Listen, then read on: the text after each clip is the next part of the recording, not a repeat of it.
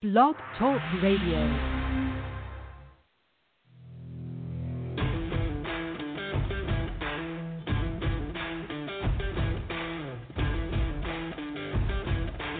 The following broadcast is brought to you by the iGolf Sports Network. Golf Talk Live is sponsored by the iGolf Sports Network and Golf Tips Magazine. Here's Andrew to tell you more about our sponsors.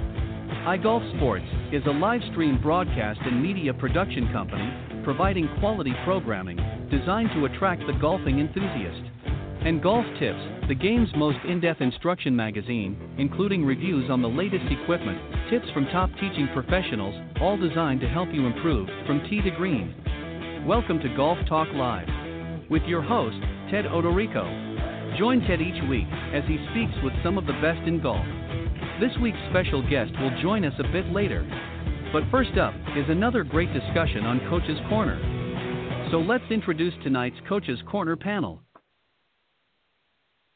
All right, good evening, everybody, and once again, welcome to Golf Talk Live. And I'm very, very excited this evening to once again be featuring the Coach's Corner panel uh, here this season on the show. Uh, normally, uh, start the the season each year with a few broadcasts without the panel. Uh, just to kind of get things warmed up again. And then uh, the first Thursday in March, which of course is tonight, uh, we bring back the Coaches uh, Corner panel and do a full broadcast. So I'll be doing a full two hour broadcast tonight, uh, the panel starting things off. And then a little bit later on, I'm going to be joined by two special guests.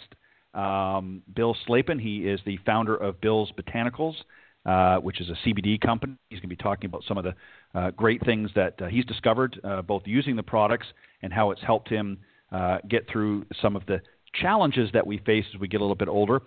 And he's going to be joined by uh, nurse Susan Marks, who's also going to be adding some input as well. So I'm really excited to have both of them.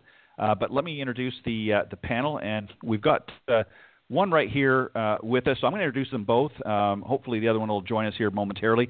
Uh, up tonight on the Coaches Corner panel is Bill Abrams.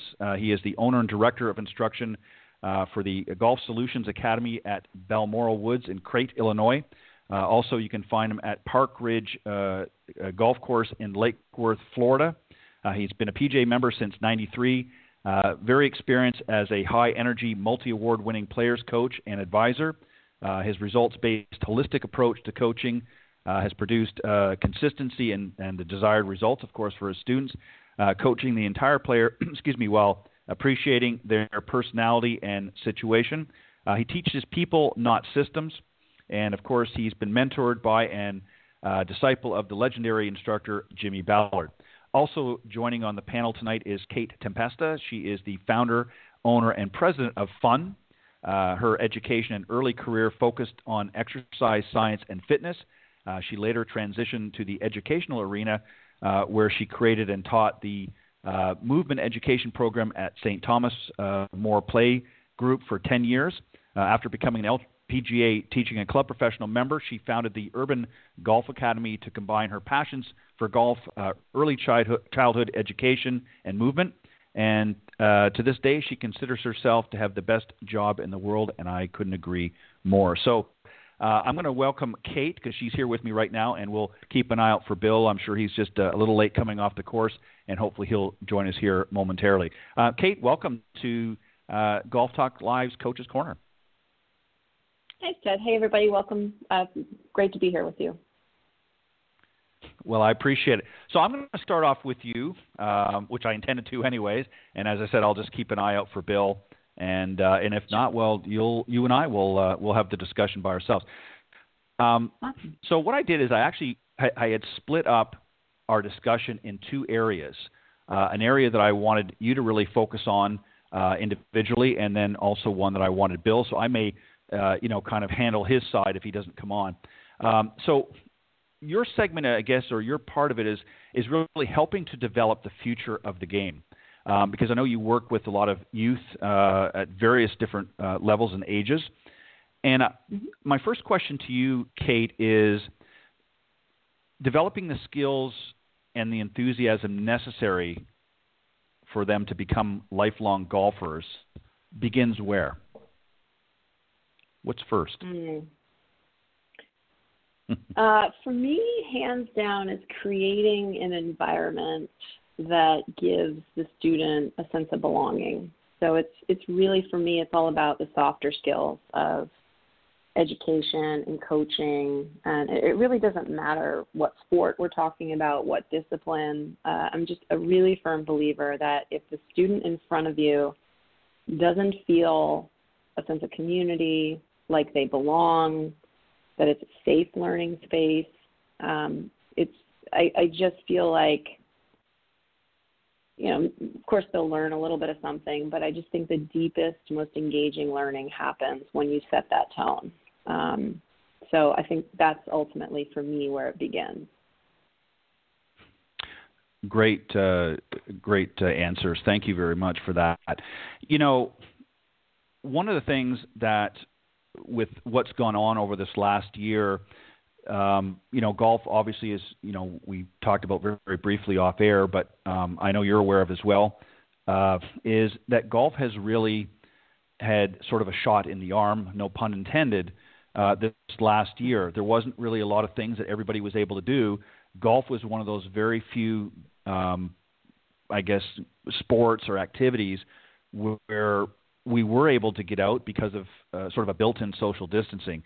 Um, so this is really going to be the first year. Um, we're still, you know, on the tail end of it, and hopefully things will recover uh, sooner than later. Um, but people are, that are new to the game are going to come out and want to start and develop sort of a new you for this year. So I'm going to sure. sort of take on the first step of that, um, which is, and, and you're welcome to uh, add some thoughts in as well. But I think in order to develop, to become a, a better player, um, for a lot of our amateur and high handicap golfers is step one. I think is identifying the parts of your game that need help. Um, and I strongly mm-hmm. urge anybody out there that's going to do that that they work with it with their local golf professional and not just sort of tackle it on your own. And what I mean by that is you want to really take you want to do an assessment. Most golf instructors that are you know, certified and whatnot, will offer some sort of an assessment program where they'll come out and they'll assess your game. They'll take a look at all different components and help you identify some of the areas that really need help. And I think that's extremely important because if you're going to work on your game and, and, and wanting to become a better player, you've got to be able to isolate and identify the areas that give you the most difficulty, and you've got to be specific. So I think that's key as part of step one. What do you think about that, and what do you try to do? Obviously, when you're working with some of the real youngsters, they're not really at that point yet, but I know you've worked with some others that are a little bit further along. What do you try to do, especially with new students very early on, to help identify some of those key areas that they might need help with? Yeah, I mean, I think I take a, a slightly different approach, um, and I would consider it like a strengths-based coaching. So instead of looking at like what's mm-hmm. wrong with swing, where are the flaws, it's you know what are the mm-hmm. opportunities mm-hmm. for improvement and that's one thing that I, that coach my coaches on is like we're not looking at a flaw right it's like what is in front of us that we have an opportunity to improve and what are the strengths that the student brings to the table because we all bring even if you've never picked up a golf club before you we are filled with strengths and if we can operate mm-hmm. on that premise and draw draw out those strengths and build on those strengths then i think you know, it's obviously going to be a much easier time in, in getting the outcome that we want and improving the technique and the tactical part of golf. Um, so, you know, for me, it's it's really, you know, again, it all goes back to like kind of the softer skills and like figuring out what makes the student tick, what they're interested in, so I can tie those in. I mean, you know, granted, I'm speaking my lens, is, which is through, you know, which is geared towards three to eight year olds, and so I'm I'm really mm-hmm. figuring out what they're interested in, so I can tie it into the lesson at hand and kind of pepper in the technique and the tactical information, but through through the modality of you know a, a playful game and gamifying every single opportunity. Um, so I'm not sure that answers your question directly, but for me, mm-hmm. it's really it's a strengths-based coaching approach. Um, and I really think a lot of great things can come out of that. We're not going to immediately jump into a Vardon grip or making it stronger, weaker, weaker, right. or even overlapping. It's just it's how can we get this person in front of me right now to feel successful, to take in some of the information, um, and want to come back so that I can continue to scaffold their learning. Yeah, and that's a great point. And and the fact that uh, again, obviously, you're wanting to look at the individual and see where they're at. And, and in your case, you know, when you're working with a, a much younger demographic, obviously you're not going to get into some of the more technical issues and some of the more advanced um, areas of teaching at that stage because it's really about early development. And I know that you know designing the curriculum um, that you do is again based on an age-appropriate uh, childhood development and techniques, golf skills, and, and even athletic development. So maybe you could touch a little bit on that. Um, what are some of the sure. things that specifically you're looking for? and uh, and when you do identify some areas that um, are going to help foster that um, you know growth in the sure. right direction, how do you sort of take it from there? Yeah.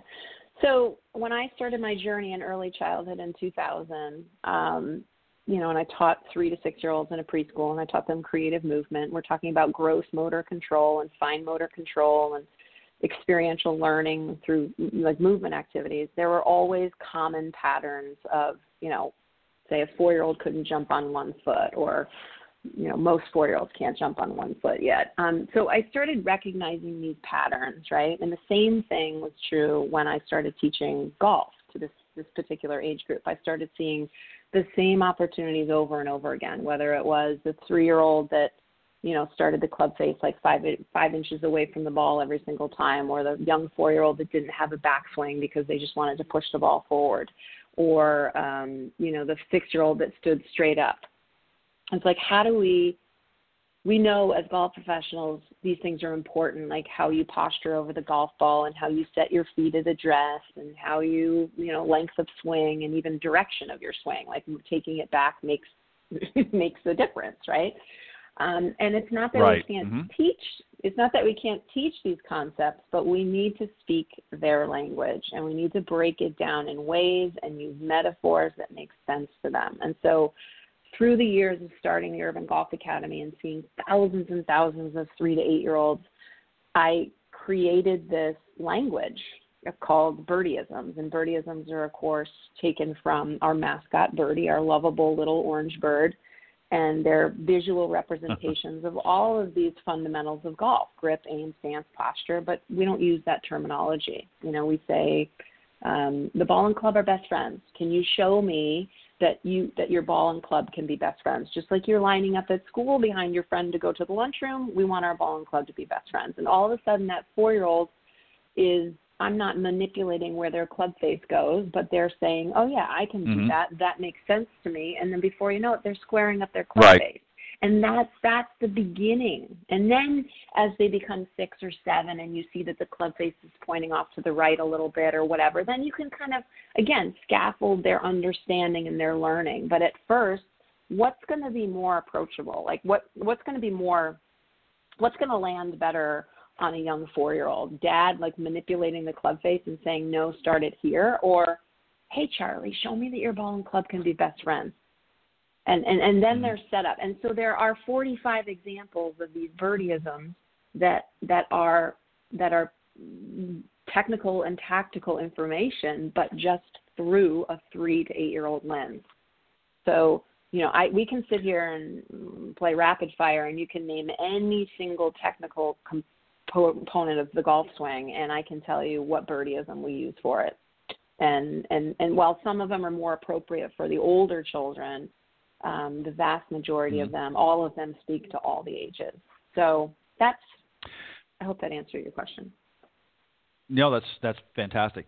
You know, it, it raises an interesting thought, and I wanted to sort of ask a, a follow up as I was listening to you um, explain that, and, and that is, do you think, as an overall um, approach to golf instruction that we don't simplify it enough, that we get too technical, even with adults. Do you think, and, and obviously what you're doing with, with that particular demographic is obviously not going to be the same thing that we're going to do as we get a little bit older, but do you think as our students are getting older, um, as instructors, do you think sometimes we're making it more difficult than it needs to be because of the language that we're using and the approach sometimes that we're using, and it actually creates more of a frustration um, with the students. What do you think about that? Yeah, hundred percent. I mean, it makes me think of when I was first learning how to play golf. And full transparency, I didn't start playing until I was 29, and I'm now 48. And um, my golf coach at the time kept telling me to like release the toe, release the toe of the club. I was like, I have no idea what that means. Like he he kept saying it over right. and over and over again for like weeks and months of lessons. I had no clue what that meant. And then, you know, the more I played and the more I became proficient and then I became an LPGA teacher. I remember like being in an LPGA teaching seminar where they were like teaching you how to be a teacher. And I remember seeing, you know, what the toe of the club was, like looking at the anatomy of a club and this is what it's defined as. And then I realized like, oh, okay, now I get it, right? Um, and we Mm-hmm. have a birdieism for that. That makes sense. With like a, a child that's four years old, five years old, can look at this picture and and listen. So yes, the answer is absolutely. I can't tell you how many mothers, and I don't mean to single out like the female, but um, a lot of a lot of women when you know because we send the children home with with the birdieism cards so that they can you know we can reinforce the learning at home and they can like there are certain Mhm. games around it and i can't tell you how many moms have come to me and said i need these birdieisms. Like these have helped my own game right? Because it's it's it's right. scale it, it just it makes sense you know? Yes so i think far too many golf coaches get far too technical far too soon and and not everybody wants that you know? Not everybody like here's a ball here's a club how do we get it in the hole? How do i play to your strengths? How do i talk to you in a way that's going to make sense? Hmm. And and and that that's a lot of you know that's a big art form for a coach and they it's a craft Mhm. that i think is continuously worked on right is communication Yeah, far too often, and and I and I hate to say this. I mean, I'm 57 in about a week and a half's time, so I'm I'm up in that you know uh, older generation. So you know, I've heard a lot of the things that you know you you've heard, I'm sure as well. Um, you know, as I was learning the game, and you know, once you are more entrenched in in the in the game itself, you understand what it means. But to somebody that's just learning the game, I mean, they're scratching their head an hour later, thinking, "What the heck was he talking about?" Um, right you know, and and I think sometimes we make it so challenging. So I, I want to move on though to step two um, in in developing sort of a new you for for 2021, and that is, you know, we've we've kind of identified areas of the game that that um, obviously we're good at, but obviously some areas that we want to improve upon. Um, but I think once we've identified that, we need to sort of put together or develop a, a plan, if you will, of how to address those. Mhm. So it could be a variety of different things. It could be, you know, as you're doing with the birdieisms and, and sort of explaining what these things, different components mean in a simpler form. Um, but for Right. those that are maybe a little bit more seasoned, um, they need to develop a plan of attack, if you will, because what more often that happens is they just go out to the range and hit ball after ball after ball and hope by some osmosis that they're going to improve by hitting five buckets of balls. And it's just not going to, you know, it's just not going to happen. You know, I mean, that's typically what happens is they get out each season, they start hitting some balls, and they take a few lessons, but they don't really get out and and put it in. So into practice. So I, Yeah. I'm a firm believer that once you kind of get those areas that maybe need some help, is uh, again with your professional is put together some sort of a, a game plan uh, of how you want to address these different areas, and that way you're becoming more organized in that. Uh, one of the things that I want to ask you though is creating balance in your classes when you're working with your students, and again you're engaging in, a, in an age-appropriate activities. Um, uh, and connecting a lot of areas from the physical and social and cultural and so on and so forth. Um, what do you do to create that balance? Uh, again, you know, you're dealing with a, a very young demographic. Um, it's it's difficult sometimes in balancing all of that out because again, we're all uniquely different. How do you manage to find that when you're working with a group? How do you manage to find that balance in these different areas that, that we're talking about? So if I'm hearing you correctly, it's how do you balance um, the like what what is the The different plan activities. for it? Yeah, different what's activities. what's the plan? How do you, for for instance, you know, in your I mean, I classes, could break down you know, class. you you have break ac- down a typical class. Yeah, is that Sure, go ahead. Yeah, okay? yeah, that's fine.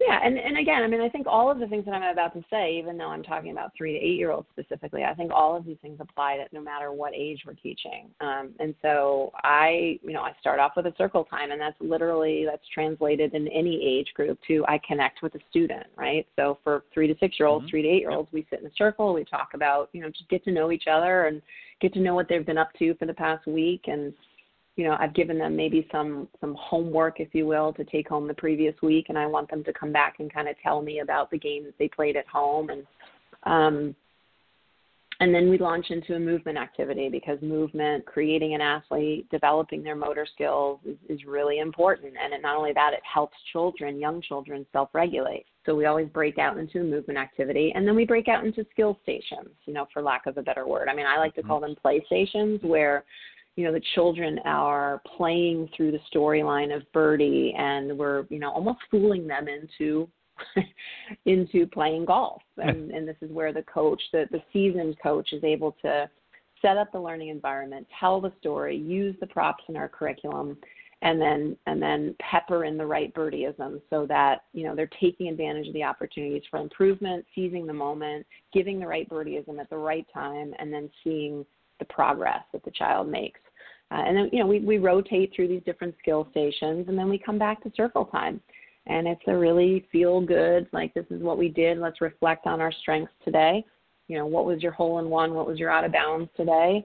Here are some things to think about and go home. Here's your birdie's first playbook to go home and set up the learning environment at home. This is where mom and dad can take the playbook to the driving range and the, the golf facility and lay it out on the putting green and continue to extend the lessons that we've taught them through this program. Um, and then they come back and you know rinse and repeat. It's, it's sort of the same the same thing. Um, there for the older kids, they are we do have coaches that that incorporate the playing on the golf course component, and that you know starts. We follow the Operation 36 model of you know I couldn't be a better more mm-hmm. fan of Matt and Ryan and how they've developed the systems in place. You know they might start yep. the kids 10 yards from the 10 yards from the hole. You know, or or it might be hey, let's get these children out on the golf course. Let's drive them in the golf cart because maybe a walk, you know, walking nine holes for a four-year-old is not gonna not gonna bode well. But um, no, you know, let's yeah. let's, let's as as Dad's playing nine holes, let's let Charlie drive in the cart, and then let's pop out ten yards away from the hole and see if he can make his medium glass table swing. And now I'm using you know birdieisms and let's see if he can right. start to count how many times it takes him to get it in the hole. And it's not keeping score. It's just it becomes actually more right. a like a relevant early childhood principle. Like let's count. Let's let's mm-hmm. just count. Right. It's not about there's no par. Mm-hmm. There's no you know we're not trying to strive to achieve anything. It's just we're having fun, and along the way we learn what a bunker is, and maybe we get in the bunker and play with the sand for two minutes, and then you know, maybe we skip a hole and dad plays the third hole, but on the fourth hole, then we, you know, do the same thing. We start out 15 yards away from the hole, or maybe we start seven feet from the hole and, and they're counting. You know, again, there's there's so many games that you can play within the game of golf that tap into mm-hmm. where children are developmentally. Uh, and the more awareness we can bring to parent, and this again goes for a lot of ages, not just even even you mm-hmm. know I think of like if I were going to bring my you know a good friend of mine who's never played golf before in, my, in her life, I'm not going to start her on the tee and have her hole out. I'm going to we're going to play a silly game along the way, you know, and teach her mm-hmm. all the parts that that that that make up a, a golfer, but you know, put it in buckets and segment it and keep it playful and gamify it. Well, and I think that's really important, Kate, because, and I agree 100% with you, because I think, uh, going back to what I said earlier, I think a lot of times, especially for new people to the game, and, and again, regardless of what age, I mean, again, obviously with, with a younger demographic uh, or age group, I mean, you're not going to get into, you know, some of the finer points uh, because they're just not going to understand it. And, right. and I think the other thing, too, is – if you try to do too much too quick with somebody, you know, that is four years old, um, they're going to become first off they're not going to understand most of what you're talking about if you you put it in more technical terms. But more importantly um, they're going to tire a little bit easier. And you know once they get that frustration level starting to go up suddenly it's no longer fun and interesting for them and they lose interest and suddenly you know they're off somewhere else doing something entirely right. different.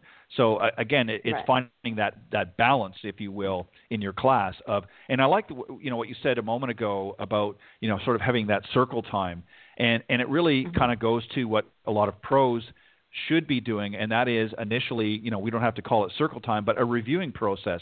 And initially, you know, right. early in the season, let's let's kind of talk about, you know, what what your objectives are this season, what your goals are this season, how are you feeling right now, or you know, are you yeah. You know suffering from some aches and pains kind of thing. You know, get an assessment right. and and kind of understand where you're at. Um, in order to be effectively to put that together, uh, I want to move on just to a couple of the other steps here um, as well. And, and number three, um, sort of developing a new you, and that is, you know, once we've identified and, and sort of uh, adapted a, a, plan of attack, if you will, is, and this is something similar, I think, to, to what you're talking about, is kind of setting up a to-do list, and that is mm-hmm. giving them something to do, work on. Again, it's not, again, for, for children, it's not going to be as, as involved, but it goes back to sort of an organization and, and getting – the students organized in their thought and how they're going to approach various different tasks or, or different things. So obviously in your case, it's a little bit more, you know, of a relaxed environment and not as structured as it would be for an older, but having a sort of a to-do list, and you may call it something different, is also extremely important. Would you agree? Yeah, for sure. I mean, I, I can think of examples in early childhood classroom where that that's that's relevant. I mean, a great example is, um, you know, when I talk about the golf swing with young children, and and the children have all these birdieism cards in front of them, and maybe they're like you know six or seven sessions in, and they they they understand the verbiage better, and they've you know heard terms like magic shoes and magic tracks, and bow to the king of the jungle, and feed birdie, and all of these things that that that help bring out the technical and tactical components of golf um, we think of golf as a recipe. You know, it's like I always tell the children, it's like you're making a chocolate chip cookie. Like if you forget to put the chocolate chips in, well, the chocolate chip cookie's not going to taste so mm-hmm. good. So, what are the what are the things that are individual to each student? What are the opportunities again, and what are the ingredients that we need to put in? And so when they take these, you know, when they take Birdie's first playbook home and they've got two pages of these birdieisms, they can kind of think about, okay, well, you know, maybe I'm really good at these four birdieisms, but you know, Coach Kate and I talked about this one, and every single time I hit the ball, mm-hmm. I know I need to put this ingredient into my setup in order to hit the ball well. And obviously, they're yep. not like talking like that, but but we come up with a recipe, right. and it's really fun to see. Um, it's really fun to see the children take ownership of their own swing, and at the end of the day, isn't that everything that we want? right? Like be, you know, Lynn and Pia, it's they're going to be their own best coach and it's relevant mm-hmm. and relative to who they are and they get to take ownership of that and I think that's super cool. So that's the plan, right? In my particular um, age bracket. You know what's really interesting, Kate, is you found a very creative way of of developing structure for them, mm-hmm. but in such a way that it's it's uh, again very attainable.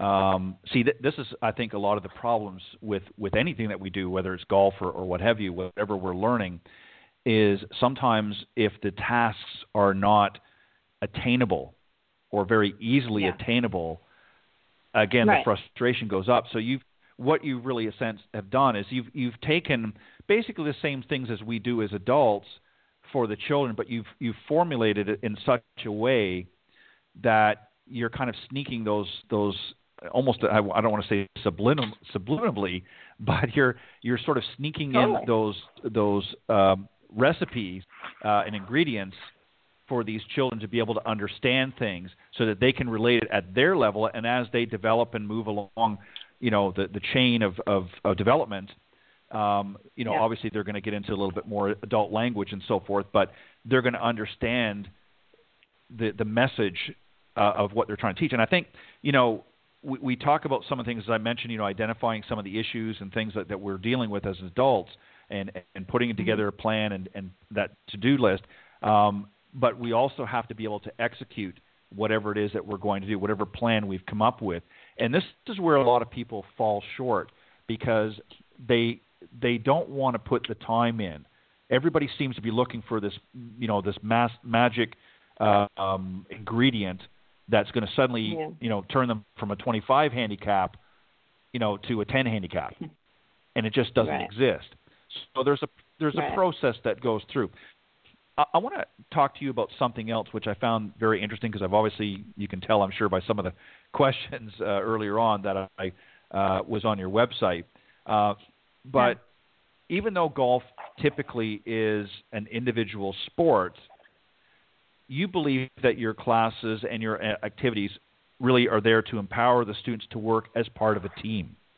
Um, you know, helping them to build self confidence and sportsmanship skills. So even though golf typically, unlike many other sports, is more of an individual uh, sport, you approach it from a little bit uh, different perspective. Maybe you can explain a little bit why you've taken that approach, why you feel that is a better way to sort of uh, develop, or, or a more sound way, if you will, um, when you're working with, with the students. Yeah, I think it goes back to like how golf hit me personally when I was 29 years old, and you know I was living in the city for eight years at the time, and I was a three-sport athlete growing up. Golf was not one of them, uh, and I moved to the city from a small town in upstate New York, and I I quickly fell out of touch with my athletic side, and I was you know just quickly going to the gym and just kind of being on the treadmill and you know, doing that kind of thing. And then when I went out on the golf course with a good friend of mine who said, you know, I really think you'd like this. And I was like, you know what, let me give it a shot. Like I hated it as a kid. I played it one time as an adult and my driver head went into a lake. I thought this was dumb.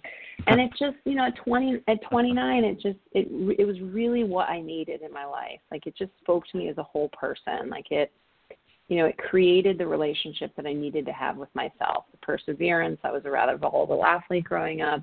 Um, of course, there was the New York City factor where I was in the concrete jungle, and I got all of a sudden I got to go out to Mhm. Westchester, New York country clubs and play golf, and I was like in the green grass and in nature, and I was with people, and in the city of a gajillion people, where you you would think you'd have a 1000000 Mhm. friends, and you're so disconnected because everybody's on their own rat race.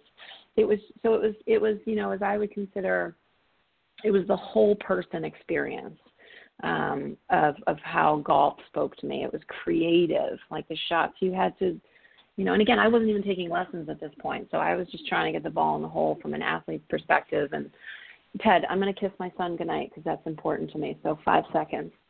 I love you, baby. Yep. You go ahead. Um, good night, baby. Um, sorry, that's super important to me. Um, No.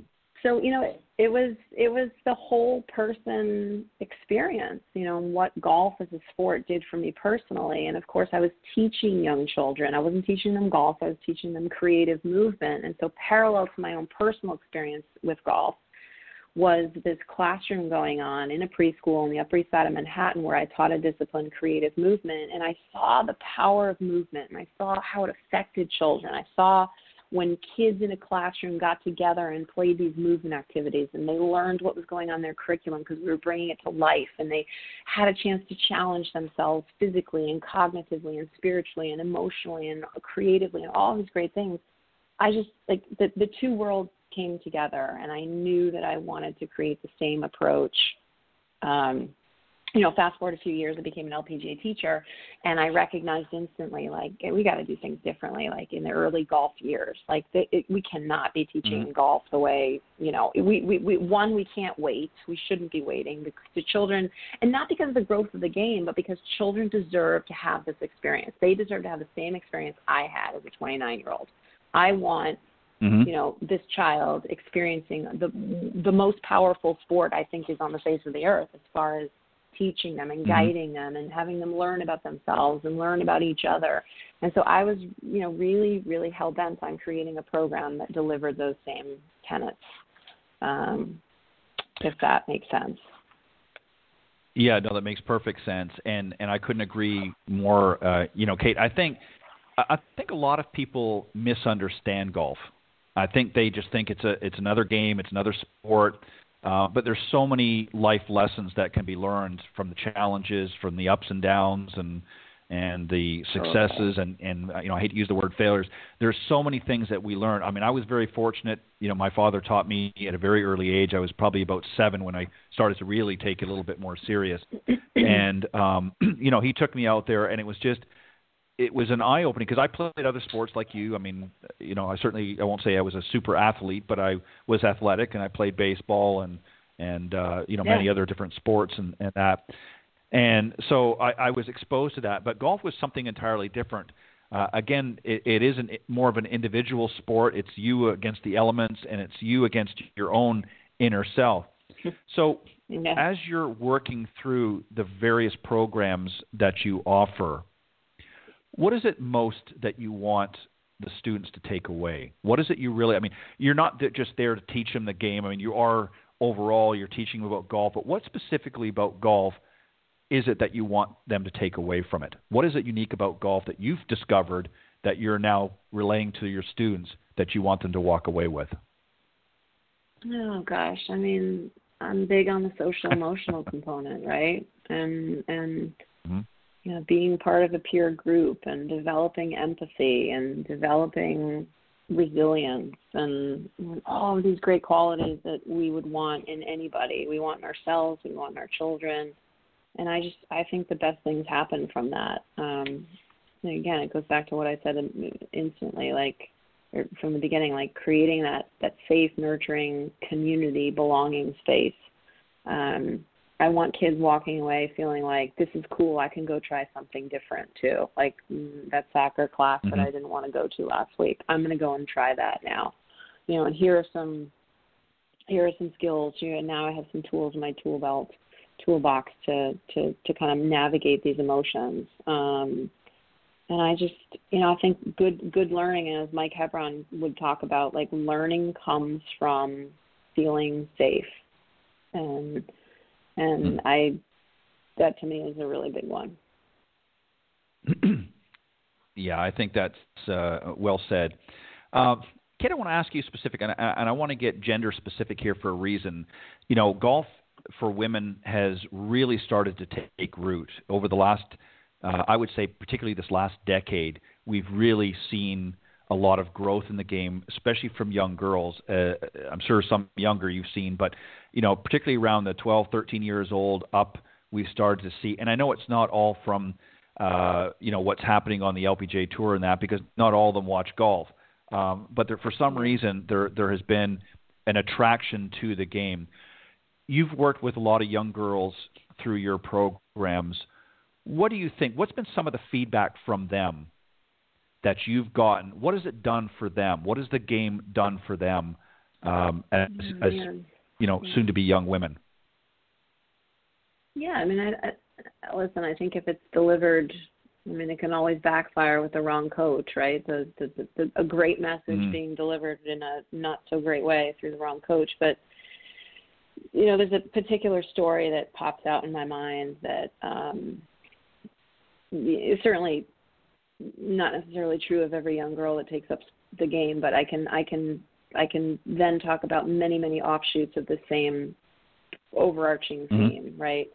Um, we work with three nonprofits in New York City. One one is an organization called Power Play New York, and it's an all girls. Um, it's like second to eighth graders and there's a little girl Cindy down in Chinatown and we ran a 12 week program and the first I'd say 5 or 6 weeks she didn't want anything to do with any of the golf and she was very mm-hmm. very shy and her whole posture over the ball was just like she wouldn't even play but her whole posture her whole demeanor was just that you know like negative dark cloud you know and we allowed Cindy to be who she was and kind of like watch and observe mm-hmm. and and be- before you know it, and I'll make a very long story short, she mm-hmm. started mm-hmm. to partake in it, and you could just see her, like her whole demeanor change, and she started to stand up straight, and she started to like want to be part of a group, and she, she just, you know, because she felt successful in these moments, because it was her game, it was her ball that she had to putt, it was her club she had to handle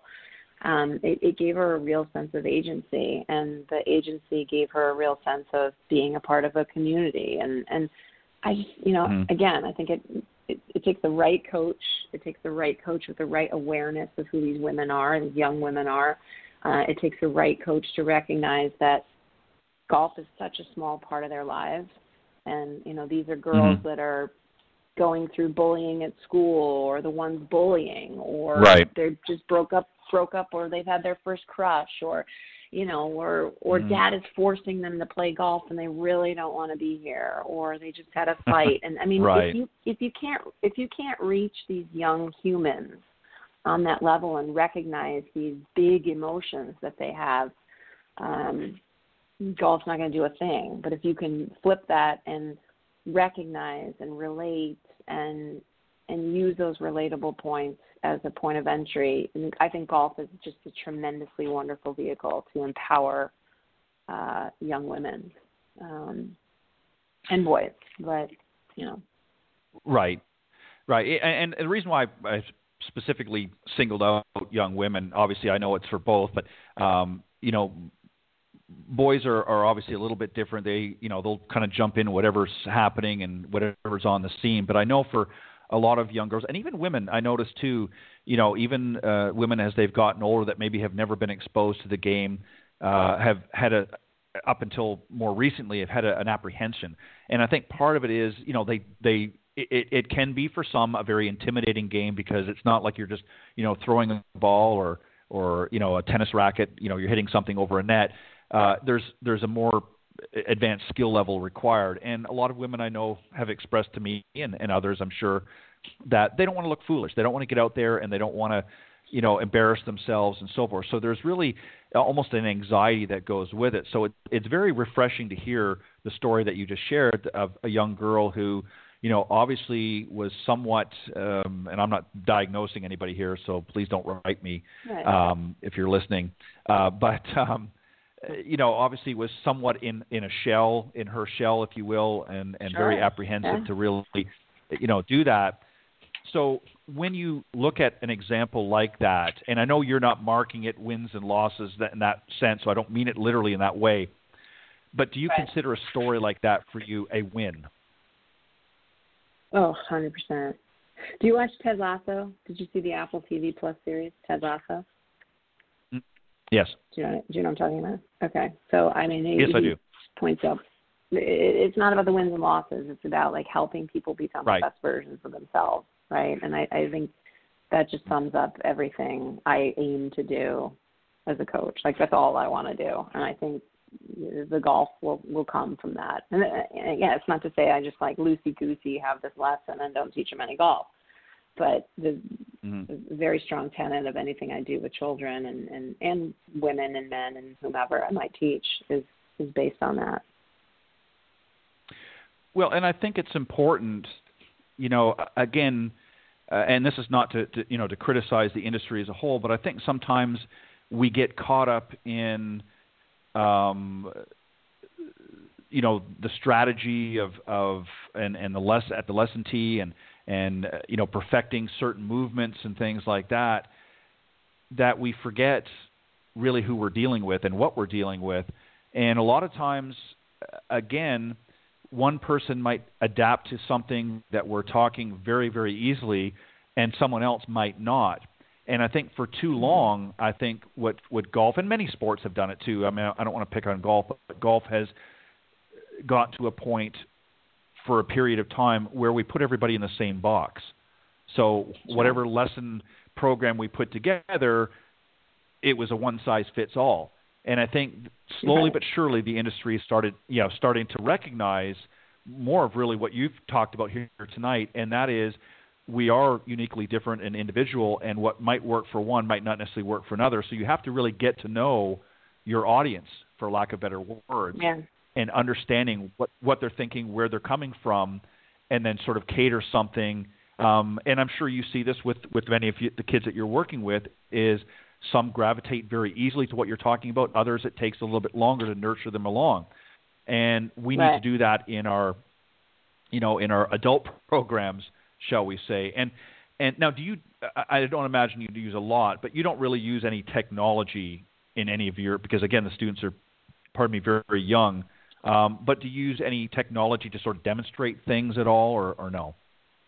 No, not. I mean, not certainly not on a regular basis. When I'm at Montauk Downs and I teach uh, I, I, I use a tiny bit, but it's I, I assure you it's in not the way the company intended it to be used, and it's in a really ridiculously playful way. it's not, you know. Right, like you're not hooking not. you're not hooking them all up to FlightScope, no, and I'm no, not no, trying to pick on anybody or okay, or the or the launch uh, some other launch monitor or something. Yeah, I didn't think so. Um, you know, it, it's very it, it's very interesting as as you know we watch this this game develop and as we see Yeah. more and more coming into it. And this last year has been really very interesting. Um, obviously, it's been very tragic, and I don't want to take away from that. From an industry standpoint, it's been very, very interesting because there's a lot of people that would have never even thought of coming to this game for whatever reason. Um, and I don't want to say I don't like to use the word that they were forced to, but in a way they were because there was nothing else to do. So that you know, heck, why not? I'll take up golf. And it's really interesting and I, I see it as an opportunity not to you know for the industry to sort of pounce on everybody, but to really open doors that maybe might not have opened otherwise. So if you kind of took a step back and sort of reviewed 2020 from a golf perspective only, I'm not talking about any of the other stuff. Yeah. What would you do if you had the ears of the people in charge, uh, you know, the big industry and whatnot of golf? How would you take and I don't want to use the word advantage, but how would you take what has happened in 2020 and build on that to really help grow the game? Yeah. You know, years ago, I, think it was a teaching and coaching summit.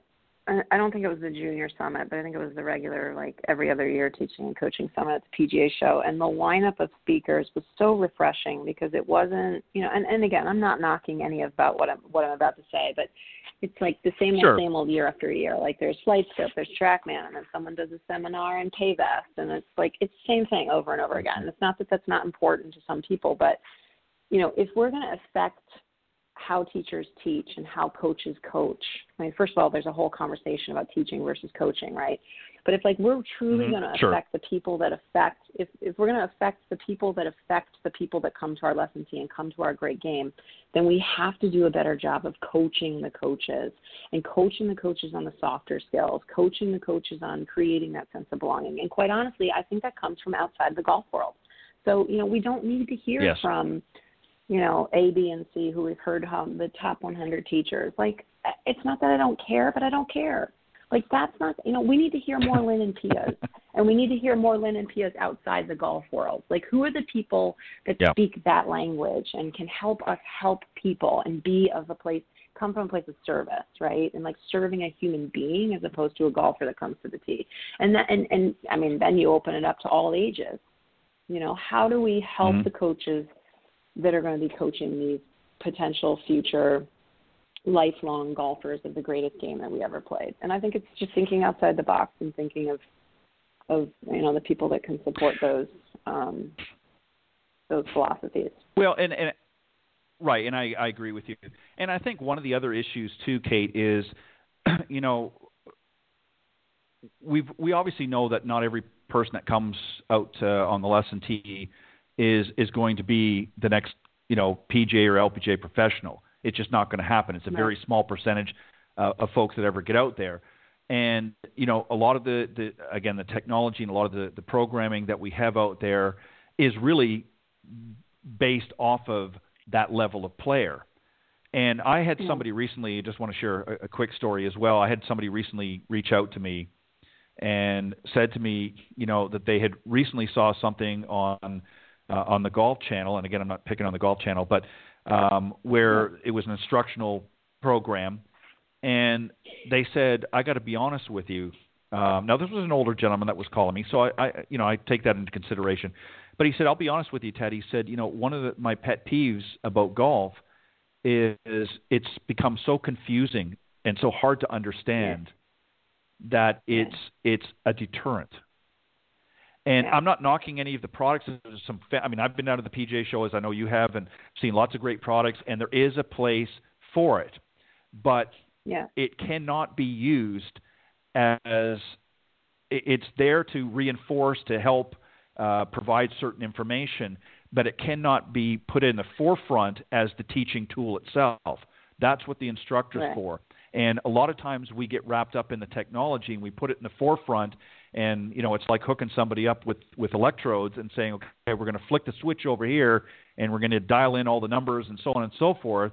And by the time you know we're done, the poor student is so overwhelmed and so frustrated and so confused Right. that they Right. they're, they're just not going to develop. And you know, as we push this technology on the younger generation, the same thing is happening with them. Um, we're not we're not in that sort of a human standpoint. So when you go through your programs, as we sort of wrap this up um, tonight's discussion, and and it's been great. Thank you for for sharing what you've shared tonight because I think it's very important that we get that out there. Um, obviously, you have something similar to a reviewing process. Um, I'm sure you do it fairly regularly with with the folks that you're working for or working with, and obviously you make adjustments as you go along. So, is that something that you do if you're running, say, as an example, a 12 week program? Is that something, or is it sort of a constant reviewing and adjustment as you go along because you are working with so many different people? Um, I don't, you know, I don't know that I would call it a review. I mean, you know, in the early years, it's not so much about, you know, there's no report card that we're giving them, right? It's not like, Right. you know, you you did great with your grip, but you really need to work on your posture. Um, you know, there's like much like the Operation 36 program where there are badges and and and children are, you know, re- trying to reach those goals, which I think is great. Um, the Birdie Basics program is not so I'm not, you know, probably I'm not the best person to answer that. I don't, you know, it's not like we're giving the parents a progress report on how Charlie did in weeks one through eight. Um, th- you know, there are there are the birdieisms I think speak for themselves, and the educational piece that we give to the parents. It's like, hey, you want your child to fall in love with golf. This is the program for you. This is what, and this these are the things that they're going to be um, introduced to and and learning. And but we're not focusing Mhm. on they checked off the box of now they understand, you know, posture at this level or whatever. Um, Right. So I don't know if that answers. You know, I'm I'm in, I'm in a very niche business model where I really focus on the young children. Right. Um, and so I just as an educator in those early years, I just don't believe in like you know the math worksheets and getting them to read by the time they're five and having kindergarten be the first Right. you know the the the new first grade and like really anyway just a different it's a different approach Yeah, and and I agree. I, I again, it goes back to you know what you said earlier is a lot of the programming that you're doing is obviously age appropriate. Um, you know, as as we progress a little bit further along in in, in our golfing uh, venture, if you will, you know, then we can take a little bit more serious look at some of the you know the, the various things that we've worked on and and and and sort of get that you know more um, affirmative feedback or assessment of, of, of our progress. So obviously, again, it's it's something that's not necessarily applied. I was just curious to see, you know, what you do as you go through the program.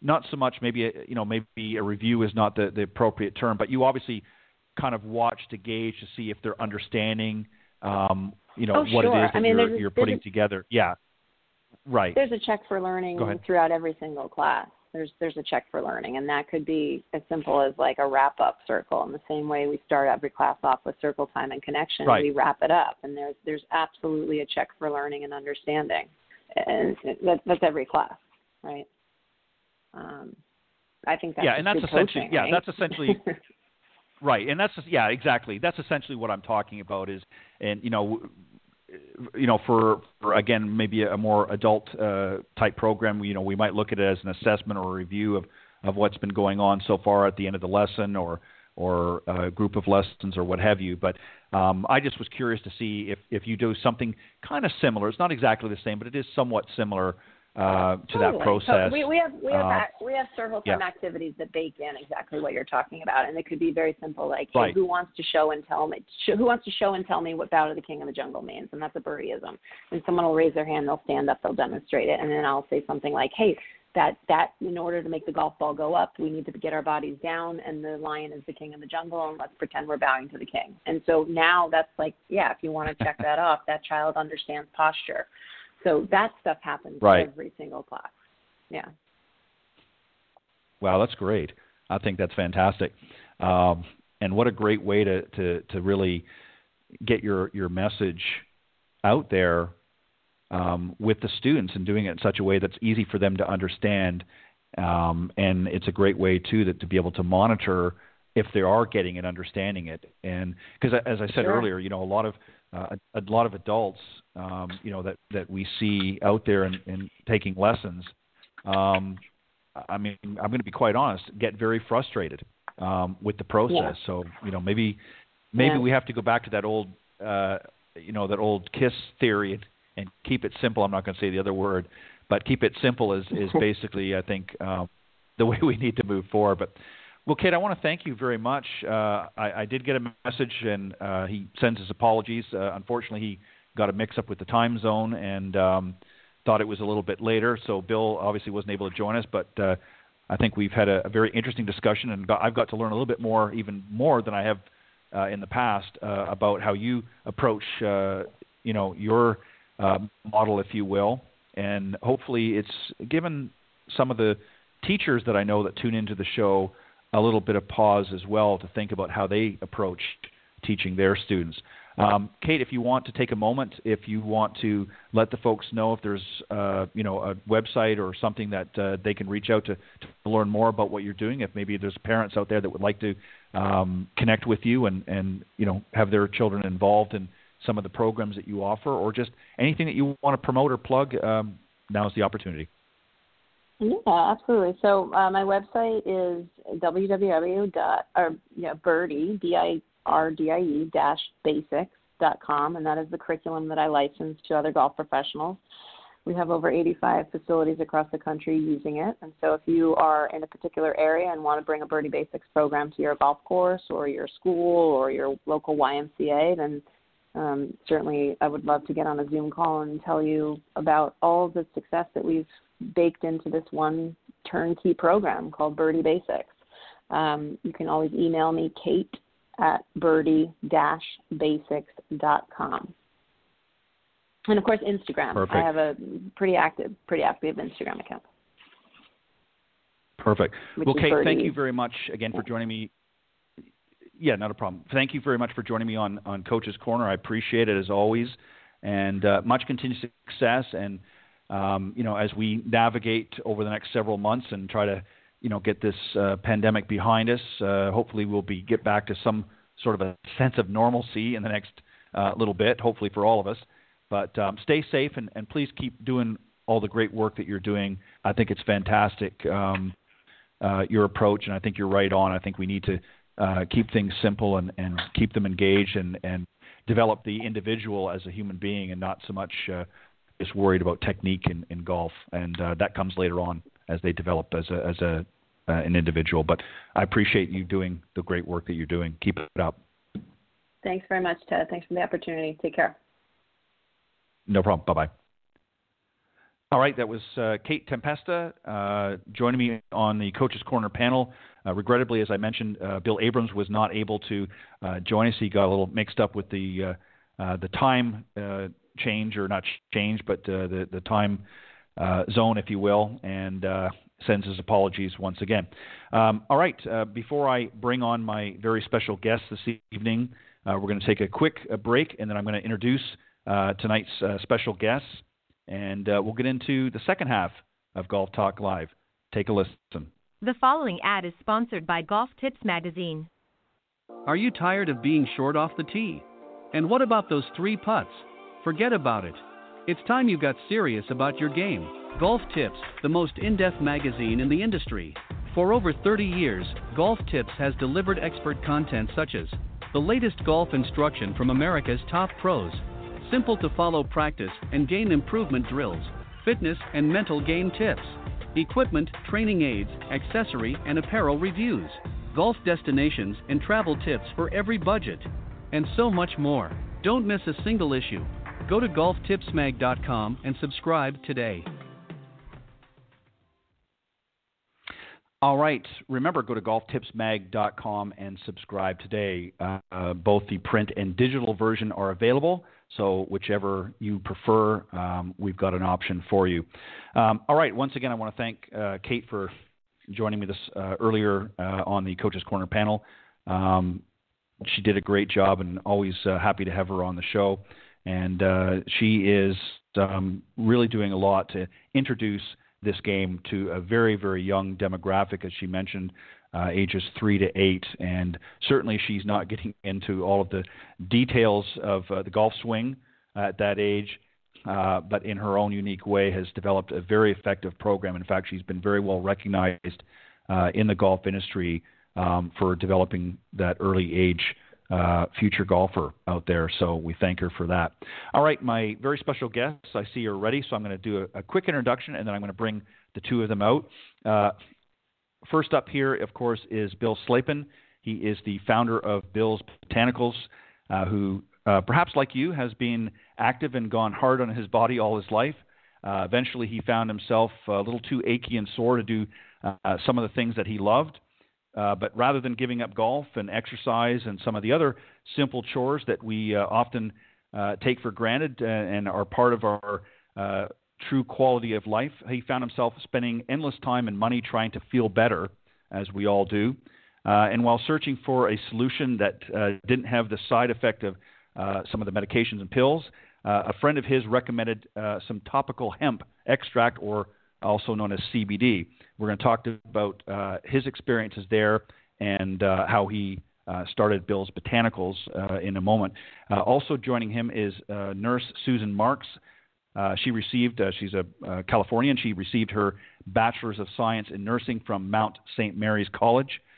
she has clinical experience in adult medical, surgical, pediatric oncology, hematology, also home care, case management, disease management, quality improvement, and risk management. Currently, she is a member of the American Cannabis Nurses Association. So please welcome my very special guests, Bill Slapin and Susan Marks.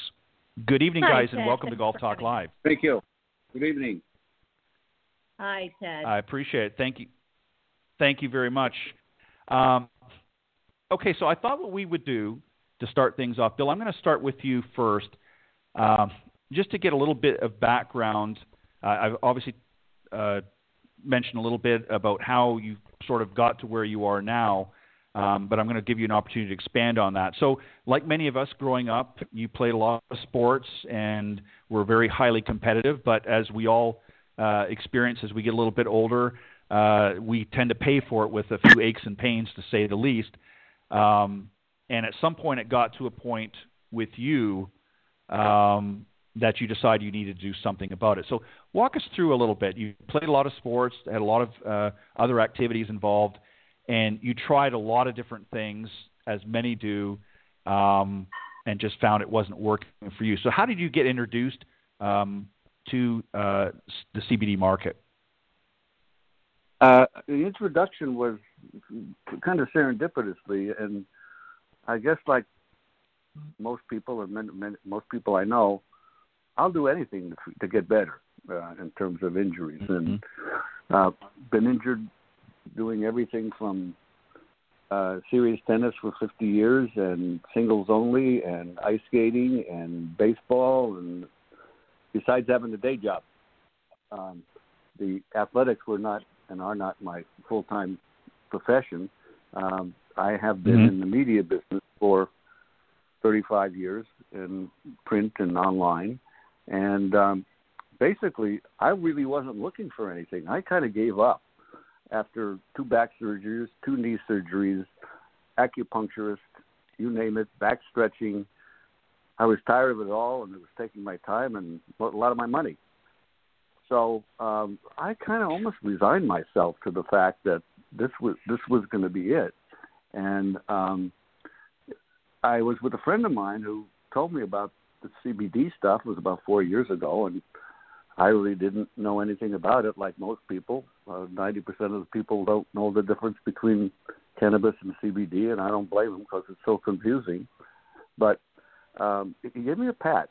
I tried a patch, and to my surprise, it it, it worked.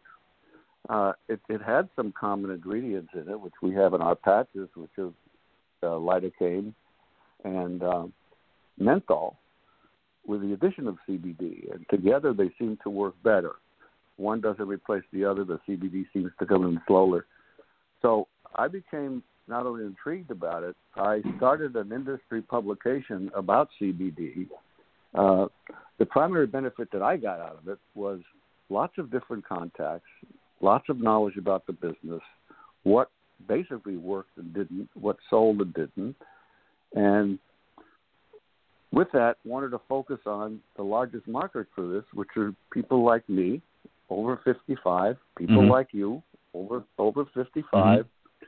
who who have discovered new parts of their body that they didn't know could hurt.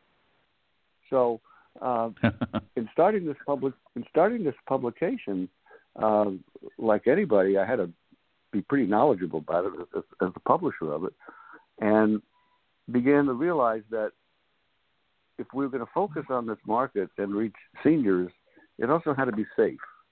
So we focus completely on topicals. We have patches, we have roll-ons, and uh, Susan has, I know, some different opinions on ingestibles, but I just don't want to take another pill. I don't know what's in it. Pills are safe, and all I know is when I play golf with my buddies, my second question is, anybody hurt today?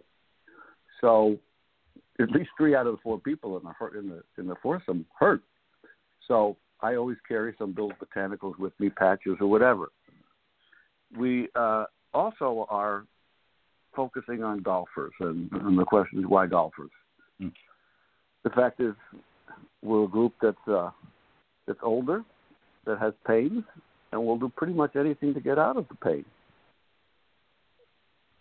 by focusing on yeah, seniors, and, and, we're also focusing on on the pain demographic. It's it's it's it's, it's an overlay. The pain demographic is golfers and seniors. So we've, we've targeted golfers. We're specifically formulated for seniors, so it's safe, and we're targeting golfers. We have tips on on various ways to cure things like tennis elbow, golfer's elbow, uh, knees, etc. And and these are written by clinicians, not by us. Also right. in the marketplace, you know, one of the cautionary tales I have to people is there's a lot of CBD products on the market.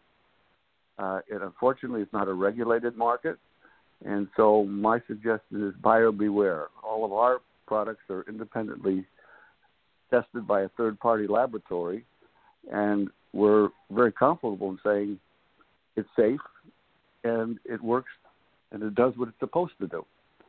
We also are, focused on trying to give her, give the consumer the most bang for the buck.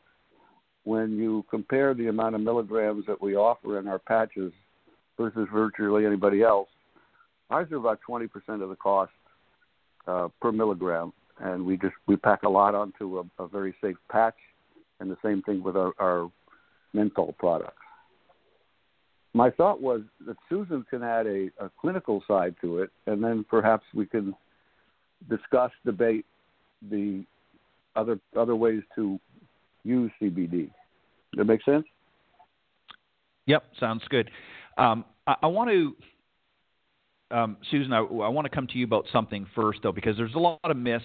You know, Bill sort of leaned into it a little bit, but maybe you could shed some light because there is a lot of misunderstanding what really is CBD uh, and and a lot of the products that derive from it, and that maybe you can share a little bit and clear up some of the myths about it because there are a lot of people, and, and we're going to talk about golfers and more and, and how it it's able to help them because we're seeing uh, a, definitely a vested interest within the golf community about the CBD products. But maybe you could just share some of the myths or maybe misunderstandings about the product in general. Sure. Uh, so CBD is actually one of the molecules in the cannabis plant. So it's it's classified as a cannabinoid. Same with THC and about 150 other uh, cannabinoids in the cannabis plant. The only psychoactive compound in cannabis is the THC. So all of the other mm-hmm. cannabinoids, 149 of them, have no effect on, you know, your cognition or it causes no impairment or anything like that, including CBD. And each of the cannabinoids have their own kind of superpower. For example, CBD is the go to for seizures, for mild to moderate pain and inflammation. Uh, I use it myself because I have a neurological movement disorder, which is how I ended up getting into cannabis in the first place. I was never a mm. cannabis user. But uh, the Western medicine approach to essential tremor is um, anti seizure medications, which were really mm-hmm. um, horrible. So I got desperate, and and you know it's funny. Most people who are in the cannabis space or in the CBD space are there because they had a need and nothing else worked, and this worked. So whether it's pain, inflammation, uh, seizures, insomnia, you name it. So anyway, one of the biggest myths about using uh, CBD as medicine is that number one, it's going to make you high, uh, which it doesn't. Right. Um, and that you, if it's from the marijuana plant or the cannabis plant, um, then you're going to have to smoke it, which you absolutely do right. not have to do, and um, that it's addictive. And uh, that is very far from the truth as well. So uh, they have done many studies on cannabis and all the components in the cannabis plant, including CBD. And not only is it non addictive, it's similar in the um, addictive profile as coffee. So if you can, mm-hmm. if you're way concerned about coffee, then maybe you would be overly concerned about um, cannabis. But otherwise, it's actually very safe, and they're using it to help people break their addictions to opioids and alcohol and cigarettes and all of those things because mm-hmm. the molecules, the CBD and the THC and the other cannabinoids, uh, they affect the part of the brain that is responsible for our drug seeking behavior and it actually dampens it down. So if you have an addiction to sugar, to to cigarettes, to all of those things that it's a it's a driven kind of a, a force, then uh, CBD is excellent for that sort of thing. Now, related to golf, um, when Bill was saying that we have different opinions in terms of topical versus um, ingestibles. The way I like to think about it and the way I explain it to my patients is that if you have an isolated injury, let's say you have one joint that just causes you problems, but otherwise you don't have pain or inflammation, then a topical is sufficient. It's absolutely fine. But if you have a systemic disease such as autoimmune disease or arthritis or you know any of those types of inflammatory uh, issues, then you do want to take something systemic. Mm-hmm. So you know one of the things that right one of the things I want to mention and I want to point out again, um, and part of the reason for this conversation is, you know, there are a lot of golfers, as, as Bill mentioned, you know, in that. Um, you know, there's certainly some younger ones, but for the most part, probably 50, 55 and up is a, a big bulk of, of our golfers, whether male or female. And there's really two two reasons. Um, golf is very unique that of, of a sport and game that we can play well into our, our later years, but there are really two factors that prevent people from playing. Is, either an inability to be able to improve or enjoy the game um, any longer for recreational reasons, uh, and the other is, as Bill pointed out, for discomfort, pain, and discomfort. Those are really the main reasons that people um, stop playing. And, and, so this is why I think CBD has become a, a, real interest to a lot of people in the golf industry. And I know as I've talked to, to Bill privately before, you know, I was at uh, not this current one because of the, the pandemic, it was a virtual, but last season uh, at the PGA Merchandising Show, there was roughly 19 or 20 exhibitors in this category that were there, and I've been to previous ones and you know maybe saw one. So there's obviously becoming a vested interest in this market. Uh, and many of the other pain medications and things that we typically get prescribed on the market have a lot of side effects. Have there typically been uh, in this market that you can talk about, Susan, um, in the CBD market? If somebody's using this product, are there, you know, some things that they, they need to be uh, concerned about or cautious about that you can that you can let us uh, shed some light on? Sure, absolutely. So um, they want to make sure that there are no drug interactions with the uh, prescription meds that they're taking. Um, if mm. somebody is taking Coumadin, which is a blood thinner, um, you need to be very careful when you're taking CBD because it prolongs the effect, which means that it increases their risk for uh, bleeding.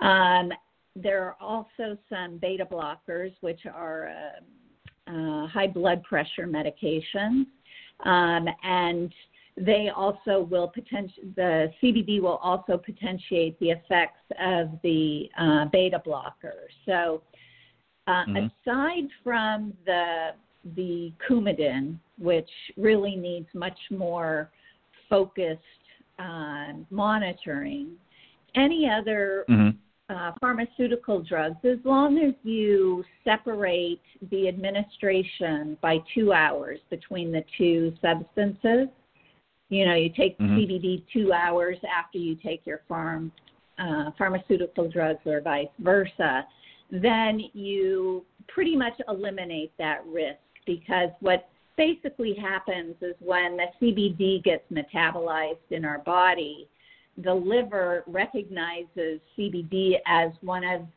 our own compounds because we actually produce molecules that are almost identical to CBD. So it favors CBD. So the pharmaceutical drugs will increase um, the concentration in your blood. So if you separate it by two hours, it gives the liver the chance to first break down one and then break down the other. So, and you know, Got just it. to make a comment on the yeah, um, think, yeah. on the other pharmacy or yeah, on the other drugs. The, so, the just to make a too, comment on the you know on the other yeah. drugs that um, people rely on for pain management and inflammation, the, the NSAIDs or the Aleve, the Motrins, the Tylenols, the aspirins, people are kind of lulled into this false sense of security that these are just mm-hmm. over the counter medications and there's right. really nothing to worry about and it couldn't be further from the truth so i uh, and cbd has a much better safety profile uh, than any of those uh, over the counter drugs so I highly mm-hmm. encourage anybody, especially if you are a senior. You know, most of my clients are seniors because they have pain, they have inflammation, they can't mm-hmm. sleep, they're a little bit depressed, and they're on, you know, at least five different pharmaceutical drugs to manage all of that. Well, right. CBD pretty much takes care of all of that. So a lot of mm-hmm. my clients are able to get off of their prescription drugs, improve their health, eliminate risk, and uh, it's really, it's in my opinion, it's a godsend. So. Right. Let yeah, me I ask agree. you one final I, question, uh, and Bill, I'm going to come. Yeah. Sorry, go sure. ahead, Bill. No, I no, I I'd agree. I mean, I the uh, the addiction issue. I'll tell you candidly. I my second back surgery. I was on uh, uh, Vicodin for about a year and a half, and I was addicted. And CBD helped me get it off off of it, but it was uh, a horrendous come down, and uh, you just go near don't go near it again. That's all. Yeah, and um, I want to ask you, uh, Susan, just one other question here, and then Bill, I'm going to come back to you about some things as well.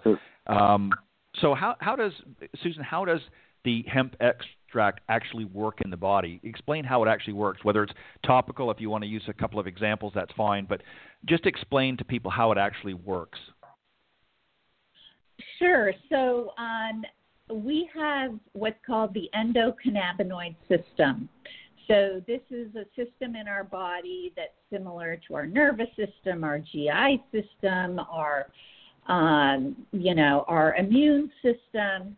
So this is called the endocannabinoid system, and the function of that system is to maintain homeostasis. So if anything in your body is out of balance, normally your endocannabinoid system kicks in and does whatever it needs to do to bring things back into balance. Now, unfortunately, because we are all exposed to so many toxins and stressors mm-hmm. and you know non-nutritious food and polluted water all of these things make it very difficult for our natural endocannabinoid system to produce enough of these cannabinoids the endocannabinoids in order to to keep the body in balance and whenever you have an imbalance, that's the definition of a disease. So um, when you take in CBD or any of the compounds in the cannabis plant, any cannabinoids, there are actually cannabinoids in chocolate too. So I give the big thumbs up mm-hmm. for chocolate. But anyway, anytime you supplement your body with uh, with cannabinoids, whether they're phytocannabinoids, which come from plants, you're basically giving your body the raw material it needs to heal itself on a very um, holistic, centered uh, approach. The body knows how to heal itself. It just needs to be given the compounds that it needs to do that. So that's where cannabis comes in, and that's why a lot of people say, "Oh, cannabis is it's just snake oil. There's no way that one compound or or one plant could have such a huge effect on so many different diseases from cancer to epilepsy to, you know, lupus. There's no way. Well, that's that's the key as to why cannabis does work for all of those things. It's because it's just giving the body the raw materials for the endocannabinoid system to work holistically and bring whatever is out of balance back into balance. Well said. Um, Bill, I want to come back to you. Um, you know, as somebody who, you know, because I, I can guarantee you there's a lot of golfers listening tonight that maybe um, are either have experienced or are experiencing some of the same things that you had uh, in the past before you started using the CBD products. And you mentioned that you your preference obviously is you like the topicals um, as opposed to uh, ingesting anything. Uh, so when you first were introduced to this and began, uh, you know, for lack of better words, experimenting with with some of the, the topicals, typically after uh, taking or using the products, um, did you start to see results? How quickly did you start to, to notice some results? I, as soon as, for example, as the moment I put the patch on, uh, I was 50% improved. I mean, it was just, uh, and granted, it's a topical, but it, it worked. And you know, one of the things that's different about golf from other sports, I have to call it a sport, but we'll call it a game, uh, is that you know I, I was a tennis player my whole life. I I played tennis singles on hard courts. Tennis golf is harder on your body, my body. And the reason mm-hmm. is in other sports usually consistently moving. In, in in golf, you stop for two minutes and you you take this tremendous torque on your back and your body, and then you sit down again. Right. Okay. So that quasi sedentary sport causes a lot more shock and, and torque to your system. And as you get older, of course, yeah. it's, it's compounded and worse people wonder why, gee, all these 27 year old golfers are so flexible. It's not necessarily that they're flexible, that they just don't have the battle scars. So, uh, yeah. to get even, besides do all the normal things of not hitting the ball as far and working on your short game, the realization is this is a very, very, very hard sport on your, on your, particularly on your spine. Mm-hmm. So take, taking care yeah, of it you're... is, uh, yeah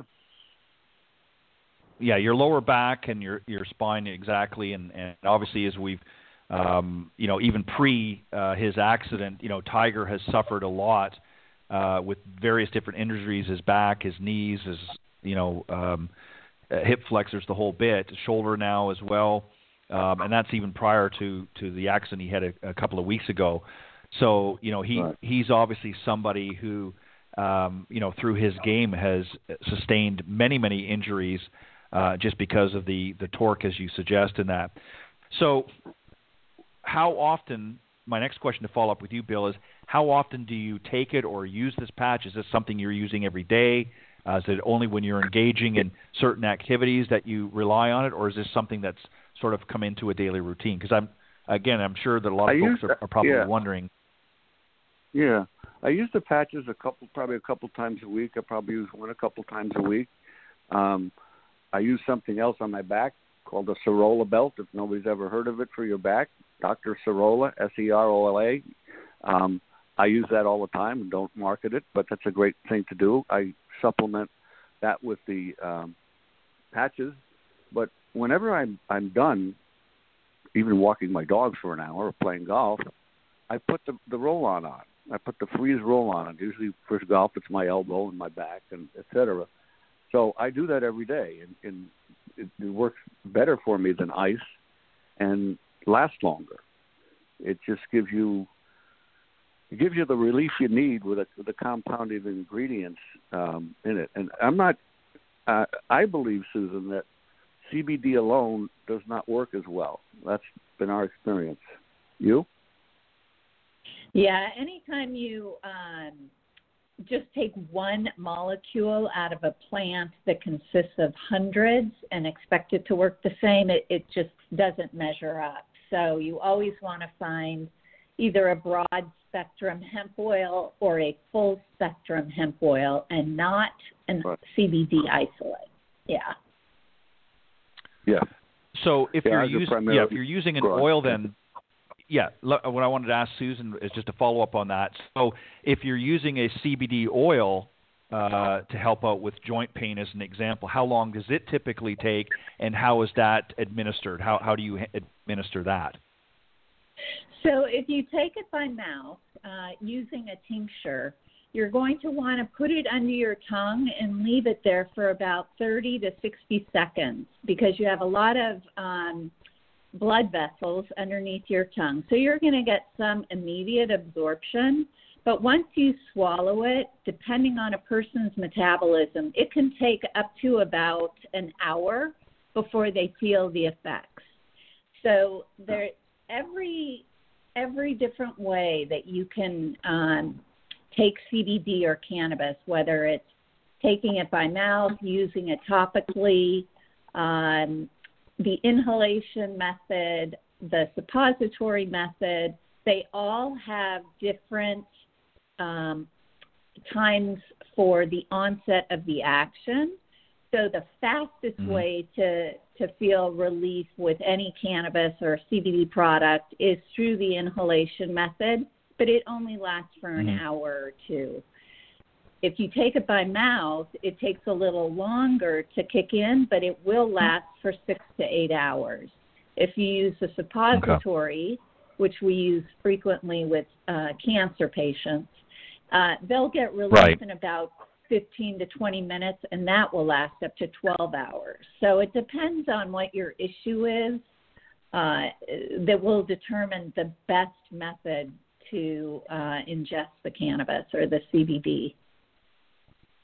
Now there's a, there's a again going back to Ted's one of Ted's original questions was the confusion when we say cannabis, cannabinoids, CBD, THC. Uh, that's a lot for Mhm. for people to remember that don't know what it is. We probably half of our website is frequently asked questions about it. Will it get me high, et cetera. The um, the fact is, if there's a, you know a reasonable amount of THC in it, you're going to get high. And where the confusion is, cannabis dispensaries sell CBD with THC in it.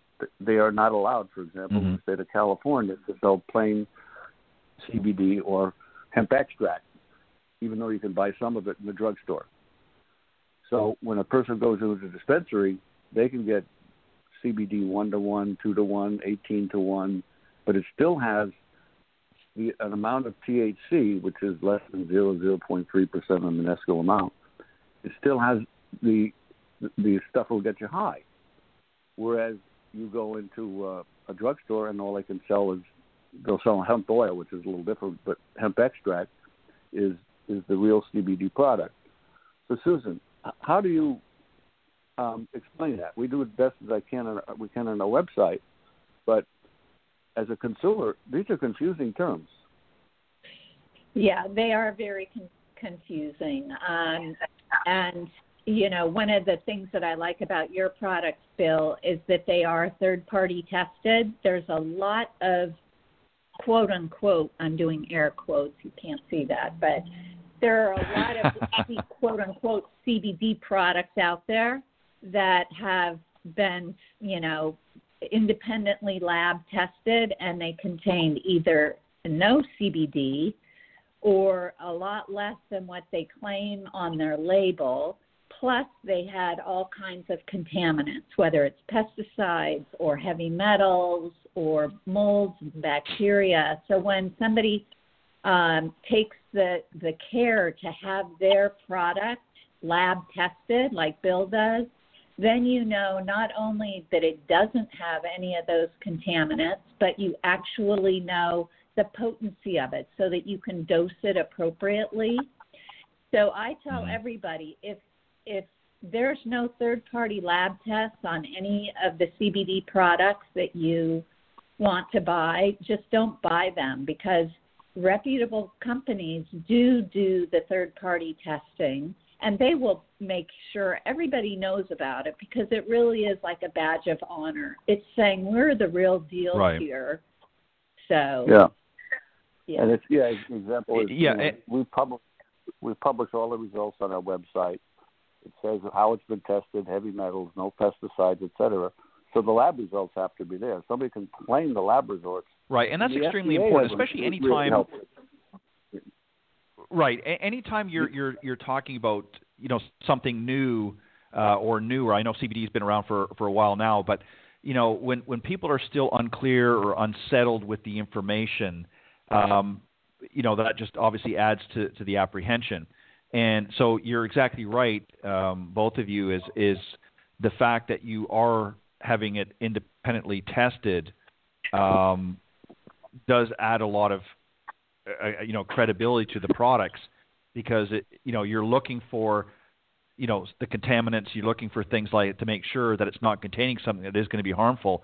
And you know the truth is with many of the even the over counter medications and things you know some of the side effects have been very um unkind to say the least. And they've been of course you know uh, tested as well. But um you know so I think it's important, and really what I what I want golfers to understand, because so many of them, as I said, there are really a couple of reasons why people you know drift away from the game. It's either they're struggling with their ability to to either improve in the game, uh, or they're suffering from um, you know uh, um, pain issues or discomfort issues as a result of pain, and it's caused them you know, not to want to go out in the golf course and you know spend you know two, three, four hours, whatever the case may be, um, in discomfort.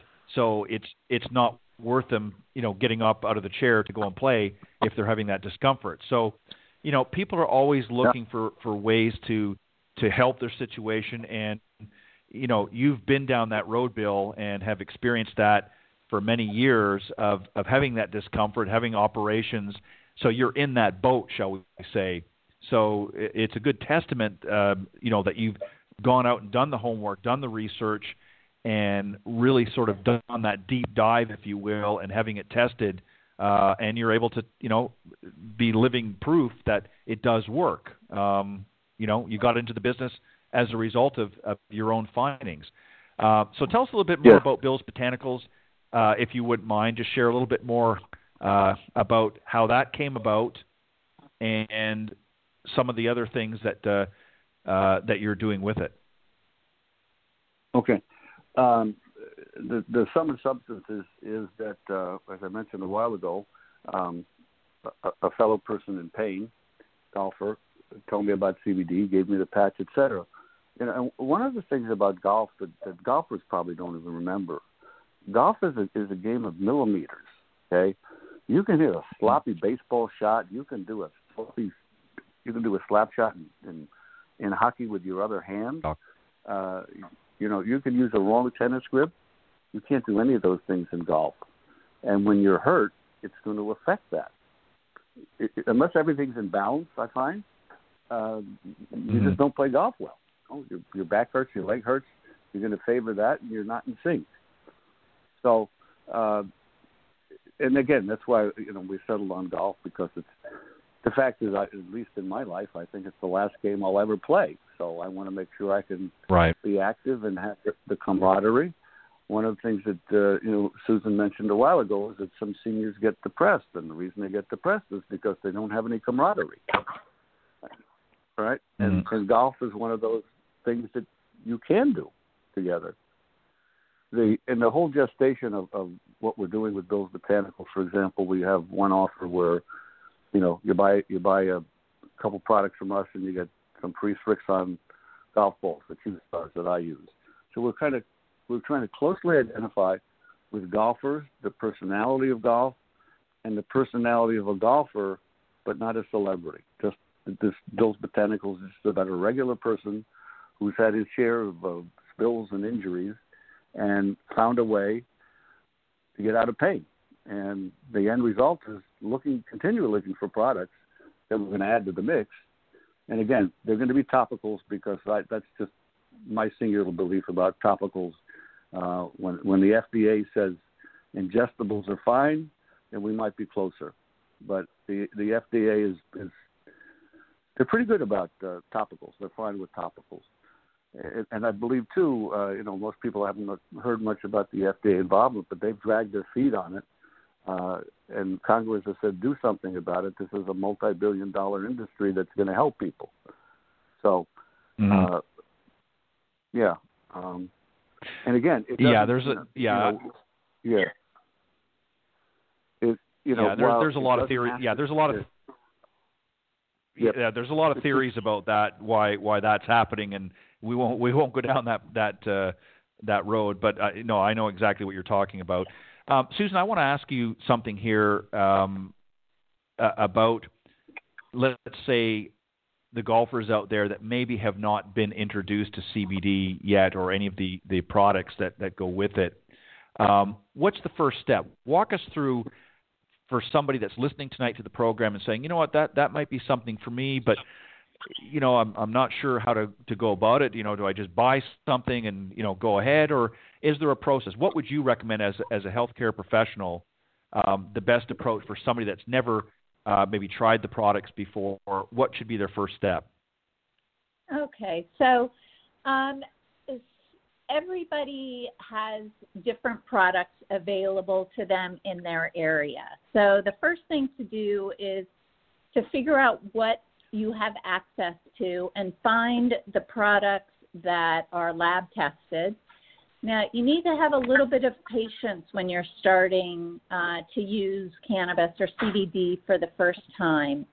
Um, you need to give your body a chance to get used to it and to find the best dose for you because everybody is different. So, what I tell people is to start with a very low dose and slowly increase it over time. Say every four days or so, you can increase it if you're not getting the relief that you're looking for.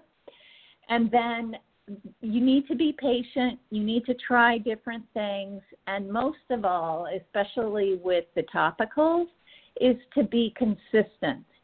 So, what happens is if your body is kind of used to being at a, an elevated level of inflammation, if you are Mhm. giving it CBD on a consistent basis, whether it's every two hours or every three hours, that's going to bring the inflammation down and kind of reset it so it's at a lower level rather than doing this roller coaster ride of you know the inflammation going up with pain and then you put on stuff it comes down um, so i tell people at least initially to use it every two hours for maybe the first week or so and then then you can use it as needed um, if you're going to be using the um, the ingestion, using it by mouth, then again you want to start low and slowly increase it.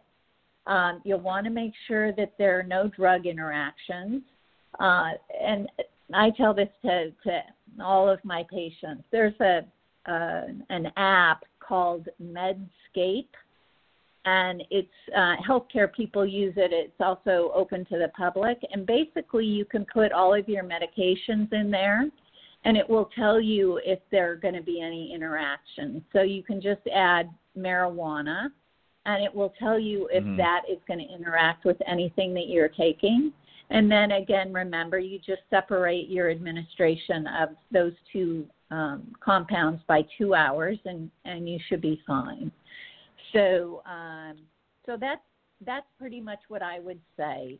You just keep increasing the dose until you find what works for you, and uh, don't be afraid to try more than one lab tested product because you may find that with the different formulations, you'll get a better response with one brand versus another. They're not all the same. Right. That's true. Now, And should you- Most, most of the companies, yeah, most of the companies, for example, will have some form of money back guarantee. You know, as long as you don't abuse it, Mhm. um, because it's a form of experimentation, and online is about the is the primary way that CBD is sold today. The um, now, I, I, Susan, I just want a point of clarification with um, Bill's Botanicals and, and most products billed as CBD products. There's no need to increase the dosage because there's no THC in it, right? Well, if you're taking it by mouth, uh, you do need to increase the dose. Uh, if you're using it as a topical, it's more a matter of uh, the frequency of use because it's Yes. the, Yeah. the dosage is the Mhm. dosage. Yeah. Right. Yeah. Okay. And, and- let me ask. yeah, go let me ask you, Susan. Susan, let me ask you real quick. Um, just going back to what you were talking about a minute ago. Um, you know, for somebody again that's new, that maybe isn't sure how much should I take, and so on and so forth. Um, is there, you know, a, a professional like yourself um, that people could reach out to and say, hey, I'm, you know, I'm having these issues and I'd like to try this, and but I'm unclear on, on exact. I mean, I know I'm sure most of the products or all the uh, the products are going to have um, something on the label, but um, you know, going to your general practitioner as an, an example, or your your regular doctor, they may not subscribe to, to something like this and, and are not going to necessarily advise you.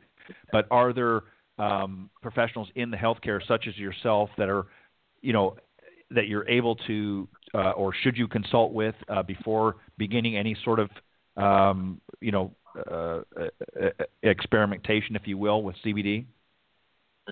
Well, yeah, I I think um, whenever I work with patients, I make sure that their physician knows that they're uh, taking this course of action. In fact, I get a lot of my clients from physicians because they just don't Okay. they just don't know enough about it to be able to advise their patients. So your physician should know everything you're doing, just so that he can give or she can give you Right. the the appropriate care.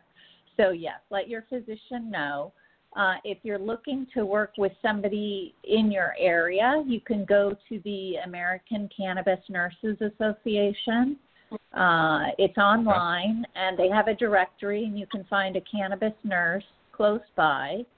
Um, I also do uh, telemedicine, so I have uh, clients all over Okay. the country, and uh, I can advise them. Uh, so, you know, you can reach me either through my website at uh, dearnursesusan.com or um, uh, I can give you my email address. I don't know exactly how it works with your podcast, but um, Mhm. yeah, I, I'm happy to to uh, get on the phone with somebody.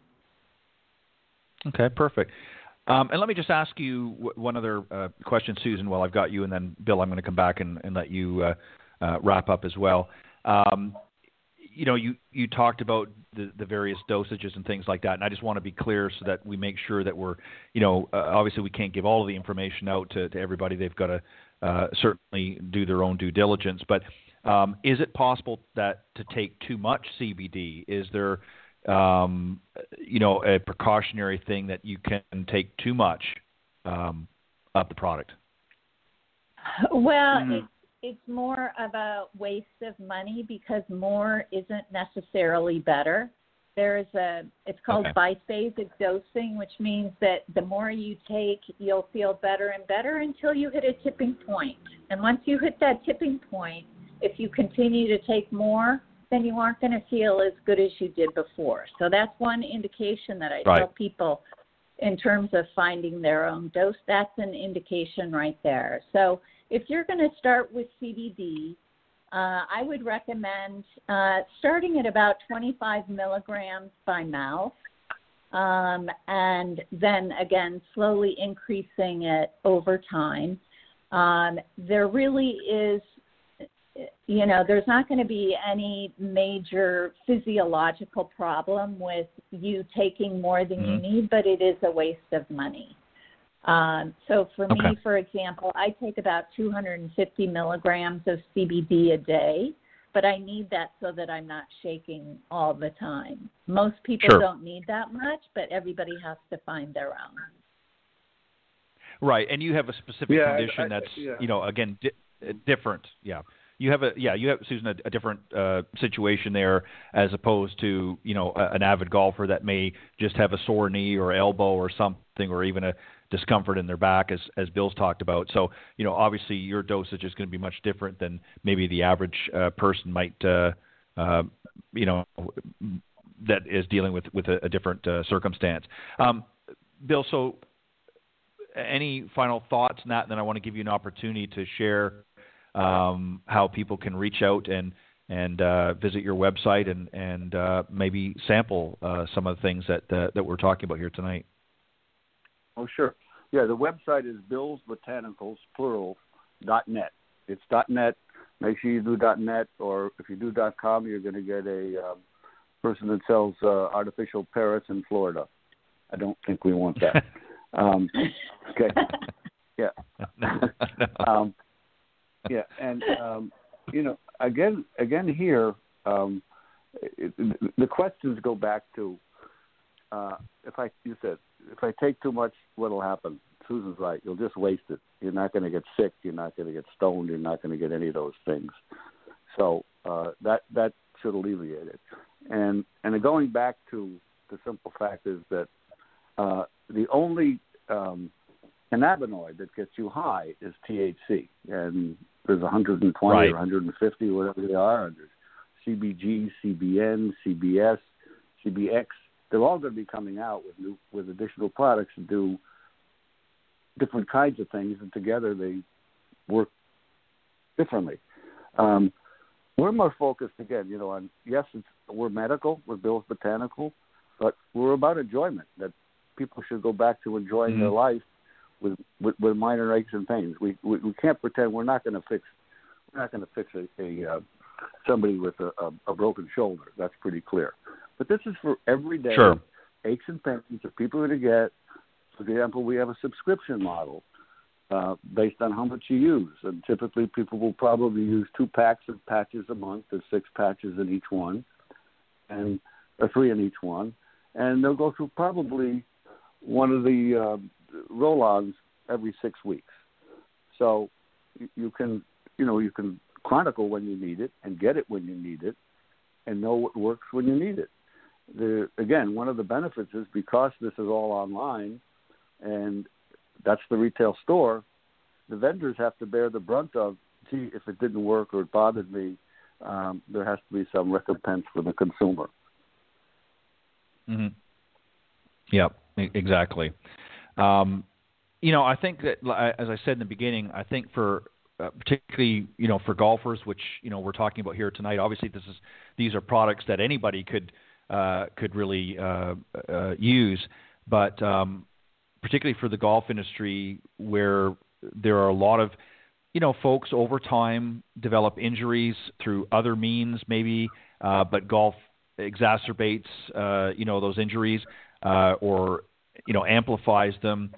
You know, people are tired of a lot of the traditional medications because many of them either mask other issues and don't really get to the root uh, cause of it, uh, and or have side effects that are really um, not good, and uh, people are very reluctant uh, to to take that for as a pain management. So uh, you know, this is certainly something that uh, has, you know, been shone. Uh, a light has been shone, as I said, in the golf industry. People are starting to take notice. More and more of these uh, companies are starting to recognize that the golf industry is an industry that would highly benefit uh, from that. So, uh, I think uh, you know what you're doing, Bill, is is great, and uh, you're a testament to the product because you've you've been down that that road yourself uh, for a number of years and have found something that uh, has proven to, to work for you. And uh, I think any of the golfers that are tuning in tonight should certainly uh, investigate Bill's Botanicals. Um, and uh, Susan, I'm going to let you uh, give your website uh, another time for those that maybe want to reach out to you that may have uh, some questions that you alone can answer a little bit better. Um, if you want to give your website out, and then they can, uh, you know, contact you from there. And then Bill, I'll let you do the same as we as we wrap up. Okay, thank you, Ted. Um, my website is www.dearnursesusan.com. So, for those of you who remember Dear Abby, who answered all your questions, that's why I named my website Dear Nurse Susan, because I got lots of questions. And I really appreciate this opportunity to, you know, try to allay people's fears about uh, this as and I really appreciate mm-hmm. your time and, and inviting me to your show. So thank you, Ted. Thank you, Bill. Thank you very much. Not Ted. a problem. I Thank appreciate you. it very. Yeah, I, I appreciate it. And, and, Bill, your website again for those that um, maybe want to go and check sure. it out and and, uh, yep. and and and see some of the products and maybe get a little bit more information uh, in more detail. They can go there. Uh, so the website again. It's billsbotanicals.net. Um, and the primary purpose is obviously is to offer products, but people will come away we we hope the kind of knowledge that says or suggests this might be the most product, the best product for you, but really a lot of background that Susan alluded to, how it works in the body, different parts, etc. Um, that we believe will be helpful as well. Perfect. Well, guys, thank you very much for joining me tonight on Golf Talk Live. It's been a pleasure, and it certainly has been. Uh, informative for me, and I hope that the audience is uh, taken away from it as well. And if you've if you've got uh, you know some questions or if you uh, want to investigate things a little bit further about the products that we've talked about here tonight, uh, you can investigate them at billsbotanicals.net. Guys, thank you very much for joining me on Golf Talk Live. It's been a pleasure, and um, thank you for sharing uh, your insight into uh, CBD products. Great, thank you, Ted. Thanks. Bye-bye. All right. Thank Thank you very much. Bye bye. Okay. All right. That was Bill Slapin, founder of BillsBotanicals.net, and Nurse Susan uh, Marks, um, who is also a member of the American Cannabis Nurses Association, and she hopefully shed some light on some of the questions that you may have, and you can certainly reach out to her website as well uh, and contact her through there. Um, I want to take this opportunity again to thank all of my special guests. And uh, it's good to have the Coaches Corner panel back uh, and beginning that uh, to a full broadcast uh, each and every week. Next week, we'll have another uh, great panel discussion on Coaches Corner, uh, followed by another insightful guest interview. So I hope you'll tune in. God bless everybody. Have a great week, and I will see you next time here on Golf Talk Live. Thanks for joining us. We hope you enjoyed this week's broadcast of Golf Talk Live. We'd like to thank this week's Coach's Corner panel, and a special thank you to tonight's guest.